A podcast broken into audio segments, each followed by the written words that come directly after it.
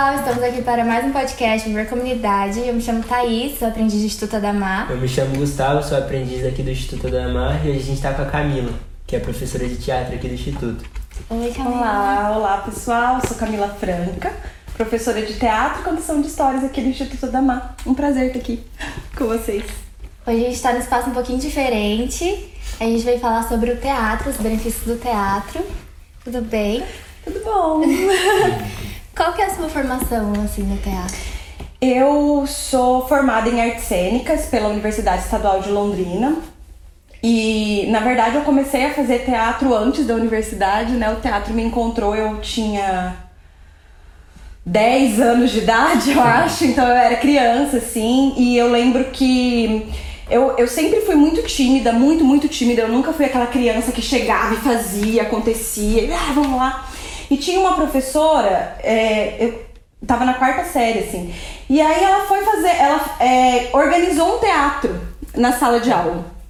E eu não ia participar, os alunos mais, assim, menos tímidos estavam em cena, e aí teve um dia que precisou de um personagem e a professora falou, quem gostaria de fazer esse personagem? E eu, assim, e eu tava do lado dela, ninguém ergueu a mão, ela olhou pra mim e falou, você, eu acho que você poderia fazer. E eu fiquei assim... Desde então eu nunca mais parei de fazer teatro, né? Eu, na escola, no, em qualquer lugar que eu, passe, que eu passasse na minha vida, assim, todas as escolas que eu estudei, os projetos, os lugares, eu dava um jeito de encontrar o teatro. Se não existia, eu inventava. Então, desde então, eu... Mas a minha formação é em artes cênicas, hum. aqui na, na U E L mesmo. E vindo nessa pegada, o que é o teatro? E quais tipos de teatro que tem? O teatro, ele é uma arte de encontro. Então, para o teatro acontecer, a gente precisa de um ator em cena e alguém assistindo. Já basta para o teatro acontecer. Já é um ator representando, um ator é, representando alguma situação. É, ou se a gente for pensar no tipo de performance, nem, nem sempre representando algo que não é ele, né? O simples fato dele estar em cena já, já é teatro. Não né? precisa de muito. Não precisa de muito. Não precisa de muito. E quais são os tipos de teatro que tem? As formas de se fazer teatro são inúmeras, infinitas, assim como as formas e as potências de... que o ser humano tem. Uhum. Então, a gente pode destacar o teatro de, de animação, que é o teatro de máscara com boneco, a gente tem o musical, a gente tem ópera, a gente tem o teatro dramático, a gente tem a performance, mas... É... Dentro de cada tipo desses que eu citei agora, existe mais dez milhões de formas de se fazer ópera, dez milhões de formas de fazer teatro de animação, uhum.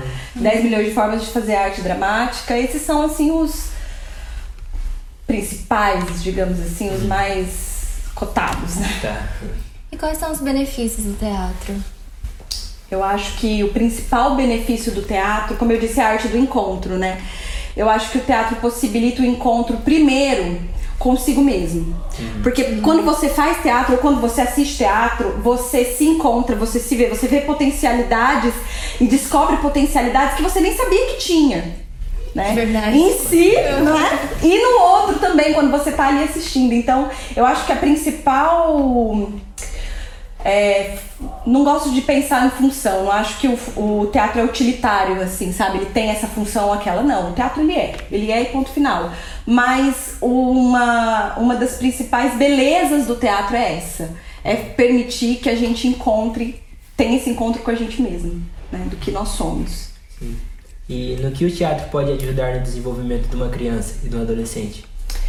Eu acho que justamente nesse ponto de que a criança, ela é muito plástica. Como assim ela é muito plástica? Ela tá em formação, né? Então, é, ela absorve e ela vê e ela enxerga o mundo de um jeito diferente de nós, mais adultos, que já estamos mais enrijecidos. Então, quando a criança ela tem acesso a uma experiência artística como o teatro, ela pode, através do teatro, apreender, aprender a ver e aprender a ler o mundo de uma forma mais artística, mais sensível, mais dinâmica. Isso vai transformar para sempre a experiência daquele sujeito. Acho que principalmente isso, como eu vejo o mundo, como eu leio, né? Como eu, eu me olho e como eu vejo o outro. Então eu acho que o teatro pode, é aí que ele pode contribuir, sabe, na formação desse sujeito. principalmente. O que, que, que o teatro significa na sua vida, pra você, Camila?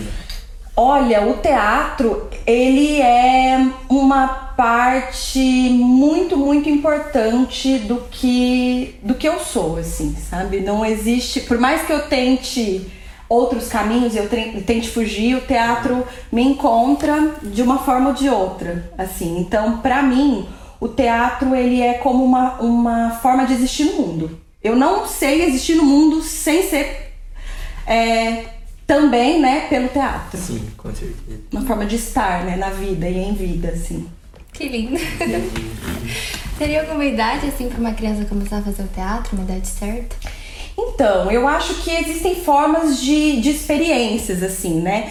Não tem uma idade específica para aquela criança começar, mas tem uma idade específica para aquela criança se expor. Por quê? Porque dependendo de como a proposta chega, de como é feito, a gente pode dar um tiro no pé e provocar um... É, aquela coisa do exibicionismo, sabe? E como eu disse, a criança ela, ela é muito plástica. Uhum. Então, é, eu, eu gosto, assim, se, for, se o objetivo for para fazer uma apresentação... a partir dos nove, dez anos. Porque antes disso a gente pode trabalhar os conceitos e os princípios do teatro? Sim. Mas acho que sem esse objetivo de ter que apresentar ou ter que levar pra, pra expor, sabe? Uhum. De uma forma diferente, mas assim, como uma experiência estética mesmo, pra aquela criança. Você acha que o teatro é valorizado quanto deveria? Nem um décimo do que poderia. Eu acho que isso, a arte de uma forma geral, principalmente no país em que nós, no, no país que nós vivemos, no momento em que a gente se encontra, de uma cultura que morreu e que morre cada dia mais é, um pouquinho. Então, nós, fazedores de teatro hoje no Brasil, somos sobreviventes, assim. Nós, fazedores de arte no Brasil, somos a resistência. E nós somos a resistência porque é a nossa forma de existir no mundo, assim. Só que se a gente tivesse a valorização, quer dizer, se as outras pessoas, se o serviço, né, se as políticas públicas olhassem para o fazer artístico e para o teatro, é, dessa forma que nós sabemos que é, com essa potência, com esse amor, é, a gente poderia ter um lugar muito melhor hoje para ser, né? E eu acho que na pandemia aumentou bastante isso, né? Não tinha ninguém no teatro, as pessoas que trabalhavam lá também ficaram sem emprego. Sim. As pessoas que trabalham com, com cultura durante a pandemia foram... O, a, o setor cultural foi um dos que mais sofreu durante a pandemia, assim.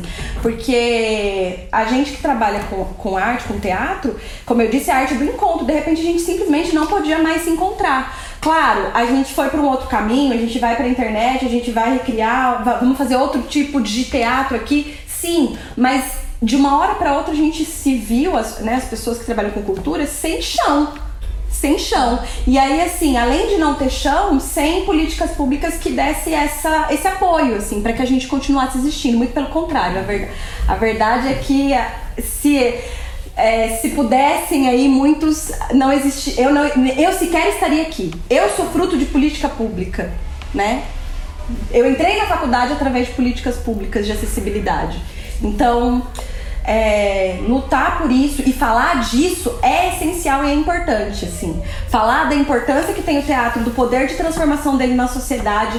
É, é essencial para que cada vez mais as pessoas não se convençam disso só, mas que elas vivenciem isso de fato, assim. Então é isso, Camila, muito obrigada. Ah, obrigada, adorei. Obrigada, gente. Foi um prazer. É. Prazer foi todo meu. Amei estar aqui com vocês. E amanhã a gente se encontra no teatro. Será que pode falar que a gente tá participando de um teatro? Ah, e, gente, vamos virar o jogo aqui. E aí? Como que é? Como é pra vocês fazer teatro? Isso aí não fazia parte. Então, gente, de improviso. Ninguém mandou chamar a professora de teatro. A gente já falou isso um pouquinho até em sala. Nossa, todo mundo, assim, percebeu uma diferença gigante, assim, na fala, comunicação, muito. Nossa. É uma coisa diferente, né? Uma forma nova de se expressar. É. Diferente. Muda a vida de alguém mesmo. É. Que lindos. Tá sendo muito, muito bom o nosso encontro, eu tô muito feliz. É, pode convidar o pessoal de casa pra assistir. Claro, claro, gente, fiquem ligados. Fiquem ligados que logo, logo... a gente vai ter um espetáculo lindo aí pra vocês assistirem. A Bruxinha Que Era Boa. Isso aí, gente. Muito obrigada por assistirem. Siga as nossas redes sociais, arroba Instituto do Mar. E fique esperto para não perder os próximos capítulos dessa novela. Viver em comunidade.